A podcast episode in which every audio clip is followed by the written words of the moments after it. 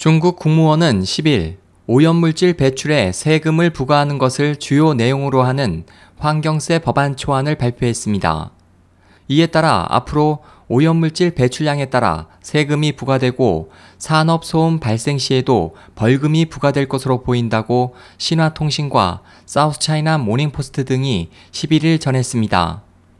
보도에 따르면 이번 초안을 인용해 수질 오염 부유물질 4kg당 1.4위안 약 250원의 세금이 부과되며 고형 폐기물 톤당 5위안에서 30위안 약 900원에서 5,370원, 대기오염 물질 단위당 1.2위안 약 210원이 부과됩니다.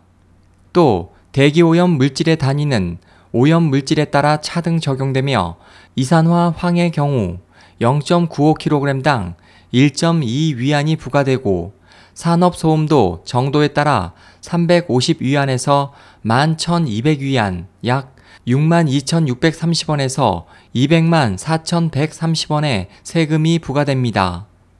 초안은 오염 배출량이 규정된 양을 초과할 경우 세금이 두배로 부과되지만 배출량이 국가 기준의 절반 이하인 경우에는 세금이 반감된다고 명시했습니다.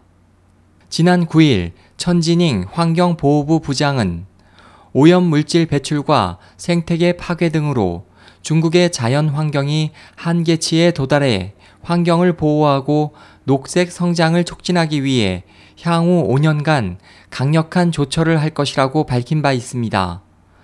SOH 희망지성 국제방송 홍승일이었습니다.